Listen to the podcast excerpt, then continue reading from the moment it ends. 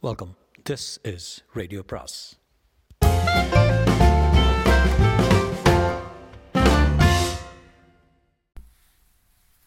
அனைவருக்கும் அன்பு வணக்கம். சு வெங்கடேசனின் வேள்பாரி பாகம் நான்கு அத்தியாயம் எண்பத்தி நான்கு வேட்டுவன் பாறையில் இருந்த பெண்கள் கூட்டம் மயிலாவை அழைத்துக்கொண்டு வள்ளிக்கானம் நோக்கி புறப்பட்டது. கூத்துக்களத்தில் இசைக்கருவிகளை இசைக்கக்கூட ஆண்கள் யாருக்கும் அனுமதி இல்லை. எல்லாவற்றையுமே பெண்களே இசைக்க வேண்டும். எனவே ஊரில் இருந்த பறை துடி முழவு என ஒன்றை கூட விடவில்லை. மந்தையில் கட்டியிருந்த காரிக்கொம்பை கூட கழற்றி எடுத்துக்கொண்டார்கள் கரை புரண்ட உற்சாகத்தினுடைய கூட்டம் புறப்பட்டது. பெருங்குறைப்பொலியோடு நாய்க்கூட்டமும் மொத்தமாக உடன் சென்றது. சந்தன வேங்கை காட்டின் எந்த திசையிலும் இருக்கக்கூடியதுதான். ஆனால் கருவுற்ற பெண்ணுக்கான சடங்கை செய்ய எந்த சந்தன வேங்கை தேர்வு செய்கின்றனரோ அந்த மரம் இருக்கும் பகுதியைத்தான் வள்ளிக்கானம் என்பர். அங்கு நடக்கும் சடங்கு என்னவென்றால் என்னவென்று இன்று வரை ஆண்களுக்கு தெரியாது. பரம்பு பெண்கள் காலங்காலமாக காத்து வரும் ரகசியம் அது. இரவெல்லாம் கூத்து நடத்துகிறார்கள் என்று மட்டுமே ஆண்கள் அறிவர். அங்கு என்ன வகையான கூத்து நடக்கிறது என்பதெல்லாம் புரிந்து கொள்ள முடியாத ஒன்றாகவே இருக்கிறது இந்த சடங்கில். பங்கெடுத்து திரும்பும் பெண்கள் அதன் பிறகு நெடுநாள்கள் அந்த மகிழ்வை பேசி கழிப்பர். அதுதான் ஆண்கள் ஆண்களை மேலும் சினமேற்றும். என்னதான் நடக்கிறது அங்கு என தெரிந்து கொள்ள எண்ணற்ற வழிமுறைகளை கையாண்டு பார்த்தனர். ஆனாலும் இன்று வரை அவர்களால் எதையும் கண்டறிய முடியவில்லை. காதல் வயப்பட்ட இளம்பெண் தன் காதலன் மீதான அளவு கடந்த அன்பால் இந்த சடங்கில் நிகழ்வதை பற்றி சொல்ல வாய்ப்பிருக்கிறது. ஆண்கள் அதற்கான முயற்சியையும் செய்து பார்த்தார்கள். ஆனாலும் எந்த காதலியும் தன் காதலனிடம் இதை பற்றி இதை மட்டும் பகிர்ந்து கொள்வதே இல்லை. காரணம் இந்த சடங்கில் பங்கெடுக்கும் இளம்பெண்ணிடம் முதுபெண்கள் சொல்லும் முதல் எச்சரிக்கையே அவள் காதலனை பற்றியதுதான். என்ன நடக்கிறது என்பதை உன் காதலனிடம் பகிர்ந்து கொள்ளக்கூடாது. அவ்வாறு பகிர்ந்து கொண்டால் உனது பிள்ளைப்பேறு வலி மிகுந்ததாக மாறும். அப்போது எந்த ஆணும் உனது வலியை சுமக்க வரமாட்டான். நாங்கள் தான் உடன் நிற்போம். அளவு கடந்த உனது வலியை வைத்தே நீ தப்பு செய்து விட்டாய் என கண்டறிந்து விடுவோம் என்று சொல்லிவிடுவார்கள். இது ஒரு அச்சமூட்டும் எச்சரிக்கையாக சொல்லப்படுவதுதான். ஆனால் இளம்பெண்கள் பிள்ளைப்பேறு வழியை நினைத்து பார்க்க யாரிடமும் வாய் திறக்க மாட்டார்கள். ஆணுக்கு தெரியாத ஒரு உலகை இன்று வரை பரம்பு பெண்கள் காப்பாற்றி வருகின்றனர். அதுவே அவர்களுக்கு பெருமகிழ்வை கொடுப்பதாகவும் இருக்கிறது. அவர்களின் இந்த மகிழ்வுதான் ஆண்களை மீண்டும் மீண்டும் கண்டறிய தூண்டிக்கொண்டே இருக்கிறது.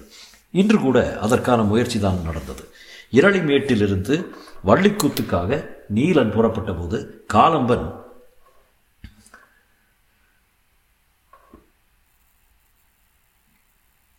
காலம்பன் மூத்த மகன் கொற்றனையும் அழைத்துச் செல் என்று வேட்டூர் பழையன் அனுப்பி வைத்தான். அதற்கான காரணம் இதுதான். உள்ளூர் சிறுவன்களை அனுப்பினால் வள்ளிக்கானத்துக்கு அழைத்துச் செல்ல மறுப்பார்கள். அதுவே காலம்பன் மகன் என்றால் மறுத்து ஒதுக்க மாட்டார்கள் என நினைத்து அனுப்பி வைத்தான் பழையன் ஆனால் காட்டுக்குள் நுழையும் போது அவனை நீலனின் கையில் கொடுத்து இங்கே இரு நாங்கள் காலையில் வந்து உன்னை உனக்கு விருந்து படைக்கிறோம் என்று சொல்லிவிட்டு போய்விட்டார்கள் பெண்கள். வேட்டுவன் பாறையில் வயதான இரண்டு பெருசுகள் சோமக்கிழவனும் செம்பூத்தன் செம்பூந்தனும். பழையனை விட சற்று வயது குறைவுதான். ஆனால் மலைப்பாறைகளில் உருண்டதால் நடமாட்டம் வேகமாக தளர்ந்து விட்டது. அதிக தொலைவு நடக்க முடியாத கிழத்தன்மையை அடைந்திருந்தனர் அதனால் தான் இப்போது இரளிமேட்டுக்கு போகாமல் ஊரிலேயே இருக்கின்றனர். காட்டுக்குள் நுழைந்த பெண்கள் கொற்றனை அழைத்துச் செல்லாமல் இங்கே இரு என கூறி சென்றவுடன் சோமக்கிழவன் தான் கொதித்தெழுந்தான். சின்ன பையன் ஆசையை கேட்கிறான் அவனை கூட கூட்டி போகாமல் விட்டுட்டு போறீங்களேடி என்று பெரும் சத்தத்தை எழுப்பினான். ஆனால் பெண்கள் யாரும் கண்டு கொள்ளவே இல்லை. கிழவன் ஏன் கத்துகிறான் என்பதெல்லாம் அவர்களுக்கு தெரியும். எல்லா காலங்களிலும் சிறுவர்களின் மூலமாகவும்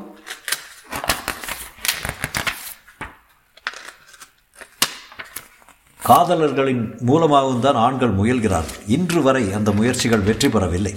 இப்போதும் கொற்றனை கொஞ்சி பேசி நீலனுக்கு பக்கத்தில் உட்கார வைத்துவிட்டு போய்விட்டார். அங்கவை இதுவரை வள்ளிக்கூத்தில் கலந்து கொண்டதில்லை. முதன் முறையாக இப்போதுதான் அவள் கலந்து கொள்கிறாள். பெண்கள் கூட்டம் மயிலாவை அழைத்து கொண்டு காட்டுக்குள் போய்க் கொண்டிருந்தது. தீப்பந்தங்களை ஏந்தியவர்கள் முன்னும் பின்னுமாக வந்து கொண்டிருந்தனர். ஆதினிக்கு அருகில் சற்றே அமைதியாக நடந்து வந்து கொண்டிருந்தான் அங்கவை. கூட்டத்தின் பேச்சொலியினுடைய அவளின் அமைதியை கவனித்த ஆதினி அருகே சென்று கேட்டான் முதன்முறையாக பங்கெடுப்பதால் என்னவெல்லாம் நடக்கும் என்று சிந்தனையிலேயா வருகிறாய் தலையாட்டி இல்லை என்றாள் அங்கவை. பிறகு என்ன சிந்தனையில் இருக்கிறாய்? என கேட்டாள். அப்போதும் அங்கவையிடமிருந்து பதில் இல்லை. இன்றிரவு என்ன நடந்தது என உதிரன் கேட்டால் சொல்லிவிடுவோம் என்று அச்சப்படுகிறாயா? என்று கேட்டால் சற்றே நக்கலாக சின்ன புருவ புன்முறுவலோடு ஆதினி காதோடு வந்து சொன்னாள். உதிரன் கேட்டால் சொல்ல மாட்டேன் ஆனால் தந்தை கேட்டால் மறக்க மாட்டேன். ஆதினிக்கு சிரிப்பு தாங்க முடியவில்லை. மகளை தோளோடு அணைத்து கொண்டு யார் காதிலும் விழாதபடி மெல்ல நிச்சயம் உன் தங்கை கேட்க மா தந்தை கேட்க மாட்டார் கவலைப்படாதே என்றான் அங்கவை அதிர்ச்சியோடு ஆதினியை பார்த்தான். அவளோ மகளை பார்த்து கண்களை சிமிட்டிய போது முகத்திலிருந்து பொங்கி மேலெழுந்தது வெட்கம். அங்கவை ஒரு கணம் ஆடிப்போனான் சற்றே கோபத்தோடு அப்படி என்றால் நானும் முதனிடம் சொல்வேன் என்றாள். வெட்கம் படர தாயும் மகளும் மற்றவர்களின் காதில் படாமல் பேசி சிரிப்பதை பார்த்த பெண்ணொருத்தி நீங்கள் மட்டும் என்ன பேசி சிரிக்கிறீர்கள்? என கேட்டாள். கேட்டவளை அழைத்து கொண்டு பேச்சை மாற்றியபடி அங்கவையை விட்டு சற்று தள்ளி முன்னே நடந்தாள் அதில் இன்னும் சிறிது தொலைவுதான் இருந்தது வள்ளிக்காலம். நேரம் செல்ல செல்ல வேகம் கூடிக்கொண்டே இருந்தது. இதற்காக மாதக்கணக்கில் காத்திருந்தவர்கள் அல்லவா? அவர்கள் கும் இருளில் மலைப்பாதையில் அவர்களின் கால்கள் பெருமயக்கத்தை நோக்கி விரைந்து கொண்டிருந்தன. சந்தன வேங்கையின் அடிவாரத்தில் கருவுற்ற பெண்ணை அமர வைத்து நடக்கும் சடங்குகள் எல்லாம் வழக்கம் போல ஊருக்குள் நடக்கும் சடங்குகள் தான். ஆனாலும் இன்றைய இரவின் முக்கியத்துவத்துக்கு காரணம் வள்ளிக்கானத்தின் கொண்டாட்டம் தான். அந்த கொண்டாட்டத்துக்கு அடிப்படை எங்கும் கிடைக்காத அதிசிறந்த மது வகை தான் ஆண்கள் அறிந்திராத அரிதினும் அரிதான மது வகை ஒன்று உண்டு. பெண்கள் மட்டுமே அறிந்து இன்று வரை ஆண்களின் வாடையே படாமல் காப்பாற்றி வைத்துள்ள மது வகை அது.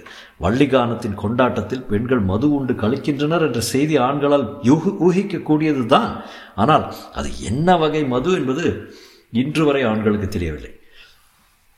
சோமப்பூண்டு பானத்தை குடித்த ஒருத்தி எங்களின் மது போல இது இல்லை என்று ஒரு முறை சொல்லிவிட்டான் அன்றிலிருந்துதான் வள்ளிக்கூத்தில் குடிக்கும் மதுவின் வகை என்ன என்பதை பற்றி தேடலை ஆண்கள் தீவிரப்படுத்தினர். இன்று வரை யாருக்கும் தெரியாத ரகசியமாக அது காப்பாற்றப்படுகிறது. காரணம் அந்த மதுவை உருவாக்கும் பணியில் ஈடுபடுபவர்கள் முது பெண்களே. அவர்களிடமிருந்து ஆண்களோ மற்ற பெண்களோ கூட இது தொடர்பான செய்தியை கேட்டறிய முடியாது. ஒவ்வொரு வகை மலரின் தேனுக்கும் ஒவ்வொரு வகையான குணம் உண்டு. ஆனால் இணையற்ற சுவை கொண்ட தேன் இருக்கும் மலர் நாகசம்பங்கி. அதில் துளிர்க்கும் தேனின் சுவையை எதனுடனும் ஒப்பிட முடியாது ஒப்பிட முடியாது. துளித்தேனை நுனி நாக்கில் வைத்த கணம் மொத்த உடலும் தேனுக்குள் கரைவது போல இருக்கும். ஆனால் நாக்கில் வைக்கப்பட்ட தேன் துளி எளிதில் கரையாது. ஒட்டிக்கொள்ளும். அதன் சுவையை நாக்கு அடிக்கடி நுகர துடிக்கும். அப்போது அந்த சுவை உடல் முழுக்க தழும்பிக் கொண்டிருக்கும். நினைவு புலன்கள் சுவை உணர்வுக்குள் சிக்குண்டு விடும். மீள முடியாத சுவையை நினைவு மீண்டும் மீண்டும் மறுசுழற்சி செய்தபடியே இருக்கும். சுவை கரையாமல் தேன் மட்டுமே கரைந்திருக்கும். மறு துளி நோக்கி மனதை நகர்த்தாமல் நிறுத்தி வைக்க கூடிய மயக்கம் நாக சம்பங்கியின் தேனுக்கு மட்டுமே உண்டு. நாக சம்பங்கி பூத்து கிடக்கும் பகுதியில் இருக்கும் தேன்கூட்டிலிருந்து தேன்கட்டியை எடுப்பதுதான் முதலில் செய்யும் பணி. அதன் பிறகு அந்த தேன்கட்டியை தகுந்த சேர்மானத்தோடு சேர்த்து நிலத்துக்குள் புதைத்து வைத்து விடுவர்.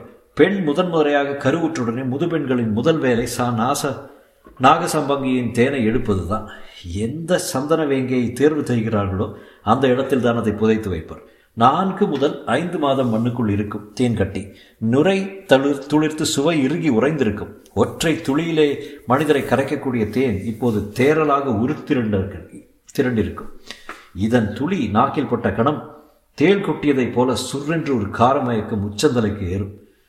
கண நேரம் கண் சிமிட்டி கண் கட்டி அவிழும். அதன் பிறகு நிகழ்வை நிகழ்வதை நினைவில் தங்க வைத்து வைக்க யாராலும் முடியாது. இன்றைக்கு சந்தன வங்கியின் அடிவாரத்தில் அமர வைக்கப்பட்ட மயிலா முதல் மிடர் குடித்ததிலிருந்து தொடங்கியது வள்ளிக்குத்து. ஆறு வகையான துடிகளை கடி அடித்து ஆண்களால் அறியவே முடியாத மதுவின் சாரமேற்றி பெண்களின் கூட்டம் ஆடத் தொடங்கியது. நேரமாக ஆக துடியின் ஓசையும் பறையின் அதிர்வும் முழவின் சத்தமும் காட்டை உலுக்கின பெண்கள் தங்களின் ஆதி ஆட்டத்தை நிலம் விளக்க ஆடினர். வேட்டுவன் பாறையிலிருந்து இருந்த ஆண்கள் துடியின் ஓசை கேட்டு காரமலையின் வடபுறம் நோக்கி ஏக்கத்தோடு பார்த்திருந்தனர். பொழுது நள்ளிரவை நெருங்க நெருங்கவில்லை. ஆனால் அதற்குள் ஆட்டம் தொடங்கிவிட்டதை இசைக்கருவிகளின் ஓசை சொல்லியது. செம்பூந்தன் சொன்னான் அது என்ன தேரல்னு இன்னைக்கு வரைக்கும் தெரியல. எந்த ஆம்பளைனாலும் கண்டுபிடிக்க முடியல. இவளுக்கு மட்டும் இந்த ஆட்டம் போடுறாளுக. சோமக்கிழவனோ தொடங்கும் போதே சத்தம் இப்படி இருக்க. இன்னும் போக போக எப்படி இருக்கும் பாரு என்றார். இளைஞர்கள் ஓசை கேட்ட மலை உச்சியை நோக்கி அண்ணாந்து பார்த்து கொண்டிருந்தனர்.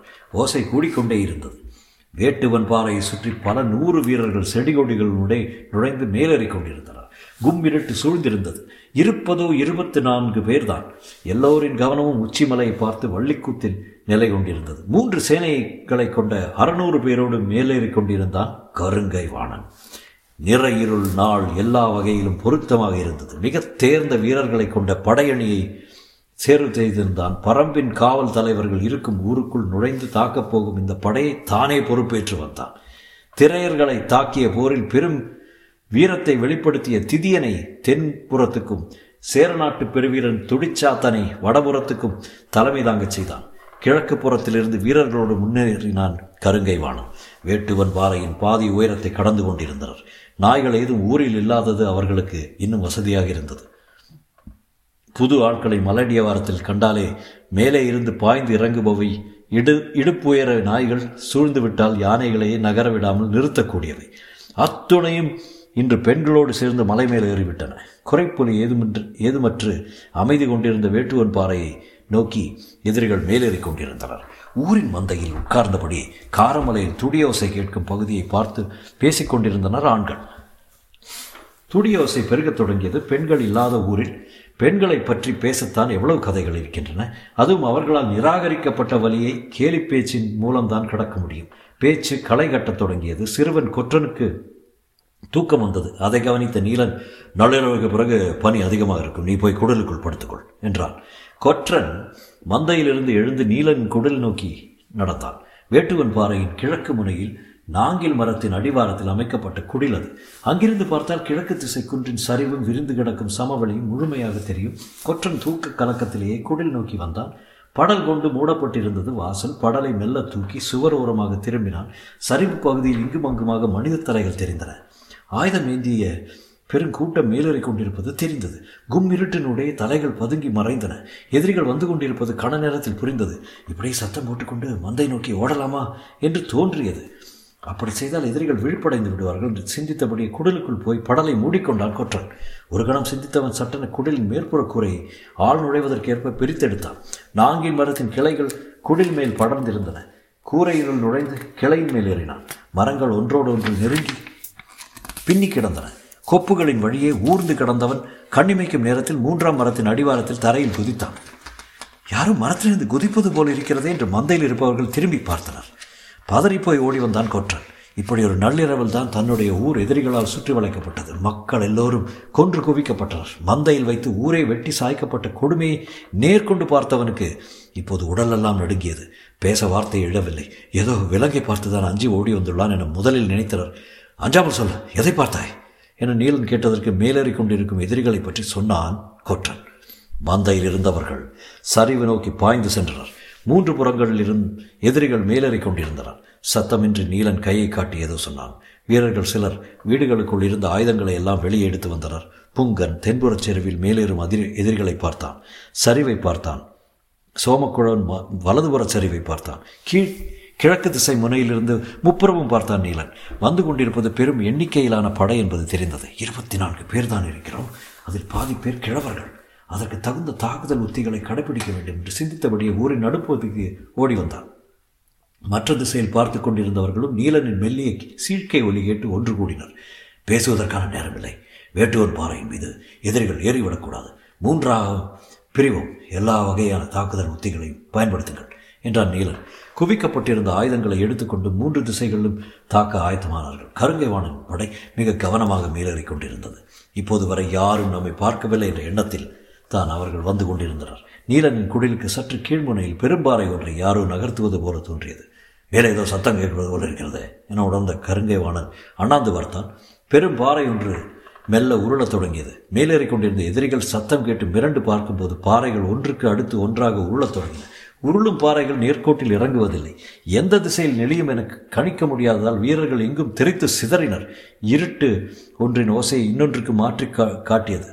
எனவே பாறைகள் எல்லா பக்கங்களும் உருளுவது போல உணர்ந்தன. எதிரிகள் தாக்கத் தொடங்கிவிட்டார்கள் என தெரிந்ததும் எதிர்த்தாக்குகள் நடத்த உத்தரவிட்டான் கருங்கைவாணன். ஆனால் உருளும் பாறைகளிலிருந்து தங்களை காத்துக்கொள்வதே வீரர்களுக்கு முதல்நிலை பணியாக இருந்தது. ஆங்காங்கே பொருத்தமான இடங்களில் நிலை கொண்ட பிறகே எதிர்த்தாக்குதலை தொடங்கினர். மூன்று திசைகளில் இருந்தும் வேந்தர்களின் படைகள் தாக்குதலை தொடங்கின. சிறிது நேரத்திலேயே மேலிருந்தும் ஆயுத தாக்குதல் தொடங்கியது. அம்புகளும் ஈட்டிகளும் இணையற்ற வேகத்தோடு காற்றை கிழித்து கொண்டு இறங்கின. இருட்டில் எந்த திசையிலிருந்து ஆயுதங்கள் வருகின்றன என தெரியாததால் வேந்தர் படை தற்காத்து கொள்ள மிகவும் திணறியது. மேலிருந்து தாக்குவர்களின் வேகம் எண்ணி பார்க்க முடியாதபடி இருந்தது. அம்புகளும் ஈட்டிகளும் இறங்கினாலும் பாறைகளும் ஆங்காங்கே உருண்டு கொண்டுதான் இருந்தன. பாறைகளை உருட்டுவதால் எதிரிகளை அதிக அளவில் கொன்றுவிட முடியாது. ஆனால் மேலேறி கொண்டிருப்பவர் கொண்டிருப்பவர்களுக்கு பெரும் அச்சத்தை உருவாக்கலாம். எப்போது எந்த பாறை உருளுமோ என ஒவ்வொரு பாறையும் பார்த்து பார்த்து அஞ்சி அஞ்சியே முன்னோக்கி நகர முடியும். எரியம்புகளை பயன்படுத்த வேண்டாம் என்று நீலன் உத்தரவிட்டான். குறைவான வீரர்களை இருக்கிறார்கள் என்பதை அது காட்டிக் கொடுத்து விடும் என்பதால் அவ்வாறு சொன்னான். வடக்கு புற சரிவில் தாக்குதலை நகர் நடத்தி கொண்டிருந்த சோமக்கிழவன் வீரன் ஒருவனை அந்த திசையின் உச்சியில் இருக்கும் மரம் ஒன்றில் ஏறச் சொன்னான். அதே போல இன்னொருவனை மர விளிம்பில் இருக்கும் மரத்தில் ஏறச் சொன்னான். மற்றவர்கள் அம்புகளையும் ஈட்டிகளையும் எரிந்து கொண்டிருந்தனர். இரண்டு கிழவர்களை வைத்துக்கொண்டு பாறைகளை நகர்த்தி தள்ளி கொண்டிருந்தான் கொற்றன். அவனது வெறி கிழவர்களையும் தினவோடு இயங்க வைத்தது. சரிவுகளில் கிடக்கும் பாறைகள் எல்லாம் அடப்பு கொடுத்து செருகப்பட்டிருந்த சிறு கற்களால் தான் நின்று கொண்டிருந்தன. எந்தெந்த பாறைக்கு எப்படியெல்லாம் அடப்பு கொடுக்கப்பட்டுள்ளது என்பது கிழவர்களுக்கு தான் நன்கு தெரியும். கும்பிரட்டில் கூட சரியான முறையில் அடப்புக்கல்லை ஈட்டியால் குத்தி நகர்த்தினார்கள். அடப்பை நகர்த்துவதும் அதற்கேற்ற கோணத்தில் பாறை அசைப்பதும் மிக தேர்ந்தவர்களால் மட்டுமே எளிதில் செய்ய முடியும். பெருவீரனால் கூட நகர்த்த முடியாத பாறையை இரண்டு கிழவர்கள் எளிதில் நகர்த்துவார்கள். யானைகளின் உச்சந்தலைக்கு கும்பம் போல பருத்த இரு தோள்கள் திரையர்களுக்கு தோன்ற காரணம் குழந்தை பருவத்திலிருந்தே பாறைகளுடனான அவர்களின் பழக்கம்தான். திரையர் குடியின் இளம் வீரனான கொற்றன் பாறைகளின் குழந்தை. கிழவர்கள் சொல்ல சொல்ல தோளால் முட்டி எம்பினான் பாறைகளை. தாக்குதல் தொடங்கியவுடன் பெருங்கூச்சலிட்டபடி வேந்தனின் வீரர்கள் அங்குமிங்குமாக சிதறி தற்காப்புக்கு ஏதுவான இடங்களில் நின்று கொண்டு அதற்கேற்பவே எதிர்த்தாக்குதலை தொடுத்தனர். இந்த நிலையில் நமது தாக்குதலை தீவிரப்படுத்தாமல் கிழவன் ஏன் மரமேறச் சொல்கிறான் என சிந்தித்தபடி இருவர் வேக வேகமாக மரத்தில் ஏறினர். அதில் ஒன்று தனக்கு மரம் இன்னொன்று அகில் மரம். இரண்டும் முருங்கை முருங்கையைப் போல வலிமையற்றவை. சொல்லும் இடத்தில் வேல்கம்புகளால் குத்தி காலால் மிதித்து கிளைகளை ஒடி! என்றான் கிழவன். அவ்வாறே வேர்க்கம்புகளால் குத்தியும் அமுக்கியும் பெரும் பெரும் கிளைகளை மடார் மடார் என ஒடித்து சரித்தனர் வீரர்கள். மேலேறி கொண்டிருந்த வேந்தர் படை மிரட்சிக்குள்ளானது. பெரும் பெரும் மரங்களை கணப்பொழுதில் சாய்த்து கொண்டிருக்கிறார்கள். எது செய்யப் போகிறார்களோ என எதிரிகள் மிரண்டு நின்றனர். எதிரிகளின் வடக்கு புற படைக்கு தலைமையேற்ற துடிசாத்தன் வீரர்கள் முன்னேறுவதை நிறுத்தி தற்காத்து நில்லுங்கள் என்று ஆணையிட்டான். இருட்டிலிருந்து அம்புகள் பாய்வதும் ஈட்டிகள் இறங்குவதும் பாறைகள் உருளுவதுமாக இருக்க இப்போது மரங்களை உருட்டியோ எரிந்தோ தாக்கப் போகிறார்கள் என்று நினைத்து திகிலடைந்து நின்றது வலப்புறப்படை கிழக்கு புறம் நீலனின் தாக்குதல். எதிரிகளை நிலைகளை செய்தது. மேலிருந்து எறியப்படும் ஈட்டிகள் பாறைகளில் பட்டு திரிக்க தீப்பொறி விடாது பறந்து கொண்டே இருந்தது. தனது வேகத்தை எக்காரணம் கொண்டு குறைத்து கொள்ளக்கூடாது என்று உறுதியோடு இருந்தான் கருங்கைவாணன். தாக்குதலை சற்று நிறுத்தச் சொன்னால் கூட வீரர்களுக்கு பின்வாங்கும் மனநிலை உருவாகிவிடும். எனவே என்ன இழப்பு வந்தாலும் விடாது முன்னேறச் சொல்லி பேரோசை எழுப்பிக் கொண்டிருந்தான் கருங்கைவாணன். ஆனால் மேல்நிலையில் இருந்த நீலன் தலைமையிலான வீரர்களின் தாக்குதலை மீறி மேலேறுவது எளிய செயல் அல்ல. கருங்கைவாணன் எவ்வளவு கத்தினாலும் அவனது படை சற்று பதுங்கியே நின்றிருந்தது. அனைத்து திசைகளிலும் ஆவேசமிக்க தாக்குதலை மேலிருந்து நடத்தி கொண்டிருந்தனர். தங்களை பன்மடங்கு காட்டிக்கொள்ள ஒவ்வொரு வீரனும் இணையற்ற வேகத்தோடு இயங்கிக் கொண்டிருந்தான். ஆனால் தென்புறத்தில் வேந்தர் படைக்கு திதியன் தலைமையேற்று வந்து கொண்டிருந்தான். அவனது வேகத்தை தடுத்து நிறுத்த முடியாமல் திணறியது பூங்கனின் தலைமையிலான படை. சிறிது நேரத்தில் சீழ்க்கை அடித்தபடி ஊரின் நடுப்பகுதிக்கு ஓடி வந்தான் பூங்கன். கண நேரத்தில் சோமக்கிழனும் நீலனும் வந்து சேர்ந்தனர். அவர்கள் மேலேறி கொண்டிருக்கிறார்கள். நம்மிடம் மிக குறைவான வீரர்கள் இருக்கிறார்கள். சற்றே பின்வாங்கி காரமலையில் எறிவிட்டால் அவர்களால் ஒன்றும் செய்ய முடியாது என்றான். அவன் சொன்னதை கேட்டு கோபத்தோடு கத்தினான் நீலன். நம்மை ஒன்றும் செய்ய முடியாது. ஆனால் கூத்தோசை கேட்கும் வள்ளிக்கானம் நோக்கி எதிரிகளின் படை போனால் நிலைமை என்னவாகும் நினைத்தாயா? அப்போதுதான் ஆபத்தை உணர்ந்தான் பொங்கல் அப்படி என்றால் உடனடியாக காரைக்கொம்பு ஊதச் சொல்லி செய்தியை தெரிவிக்கலாமா? என பூங்கன் கேட்டு முடிக்கும் முன் சோமக்கிழவன் சொன்னார் நான் அப்போதே அதற்கான முயற்சியை செய்துவிட்டேன் பெருங்காரி கொம்புகளை எல்லாம் எடுத்துக்கொண்டு போய்விட்டார்கள். இருக்கும் சிறு கொம்பை ஊதினாலும் ஓசை பெரிதாக வெளிப்படவில்லை. மலையின் மேலே இருந்து கேட்கும் கூத்தின் ஓசைதான் எங்கும் கேட்கிறது என்றான். என்ன செய்யலாம்? என புங்கன் கேட்டபோது செய்தியை பாரியிடம் சொல்ல குதிரை எடுத்துக்கொண்டு ஒரு வீரன் மட்டும் விரைந்து செல்லட்டும். நாம் எக்காரணம் கொண்டு வேட்டுவன் பாறையை விட்டு பின்னகரக்கூடாது. நாகர்குடியிலிருந்து வீரர்கள் வரும் வரை நாம் இந்த இடத்தை கடக்க எதிரிகளை அனுமதிக்கக்கூடாது என்றான் சொன்னவுடன் வீரன் ஒருவன் குதிரை கொட்டிலை நோக்கி ஓடத் தொடங்கினான். அவனிடம் சத்தம் போட்டு நீலன் சொன்னான் இடதுபுறமாக தனித்து கட்டப்பட்டிருக்கும் குதிரை ஒன்று உண்டு. அதுதான் ஆலா. அதை எடுத்துச் செல். இருமடங்கு வேகத்தோடு பாயும். முன்கடத்தில் இருக்கும் வீரர்கள் முடிந்த அளவுக்கு தாக்குதல் கொடுத்து நிலைமையை சமாளித்துக் கொண்டிருந்தனர். மூவரும் மீண்டும் தாக்குதல் இடத்தை இடைந்தனர் நீலனின் அம்புகள் இருளை துளைத்து இறங்கத் தொடங்கின. கும்மிருட்டின் பிடியில் மேலிருந்து பேரோசையோடு நடத்தும் எதிரிகளின் தாக்குதலை சமாளித்து தற்காத்துக் கொள்ளவே முயன்று கொண்டிருந்தது கருங்கைவாணனின் படை. வடக்கு புறத்தில் சோமக்கிழவரின் தாக்குதலால் எதிரிகள் நின்ற இடத்திலேயே நின்று கொண்டிருந்தனர். மேலேறவில்லை. ஆனால் தெற்கு புறத்தில் புங்கனின் தலைமையிலான வீரர்களால் எதிரிகளின் வேகத்தை குறைக்க முடியவில்லை. எதிரிப்படையின் தளபதி திதியனின் ஆவேசம் இணையற்று இருந்தது எத்தனை வீரர்களை பலி கொடுத்தாலும் முன்னேறும் வேகத்தை குறைத்துக் கொள்ளுதல் அவனது பழக்கத்திலேயே இல்லை. அந்த திசையில் மட்டுமே எதிரிகள் அடுத்தடுத்து நிலை நோக்கி நகர்ந்து கொண்டிருந்தனர். ஆலாவின் மீதேறி விரைந்தான் வீரன். ஊரின் பின்புறத்தில் இருக்கும் குதிரை பாதை காரமலையினுடைய பயணிக்கிறது. வள்ளிக்கானத்தின் கூத்தோசைக்கும் வேட்டுவன் பாறையின் தாக்குதல் ஓசைக்கும் நடுவில் குதிரையை வெறி கொண்டு செலுத்தினான். மறுகுன்றை தாண்டும்போதுதான் மயிலாவின் ஊரான செம்மனூர் இந்த திசையில் இருப்பது நினைவுக்கு வந்தது. அங்கு போய் செய்தியை சொல்லிவிட்டு போகலாம் என குதிரையை திருப்பினான். சிறிது தொலைவு சென்ற பிறகுதான் தோன்றியது. ஊரில் இளைஞர்கள் யாரும் இருக்க மாட்டார்கள். எல்லோரும் நாகக்கரட்டுக்கு போயிருப்பார்கள். மிகவும் வயதானவர்கள் தான் இருக்கக்கூடும் என்று. குதிரைகளும் அங்கு இல்லை.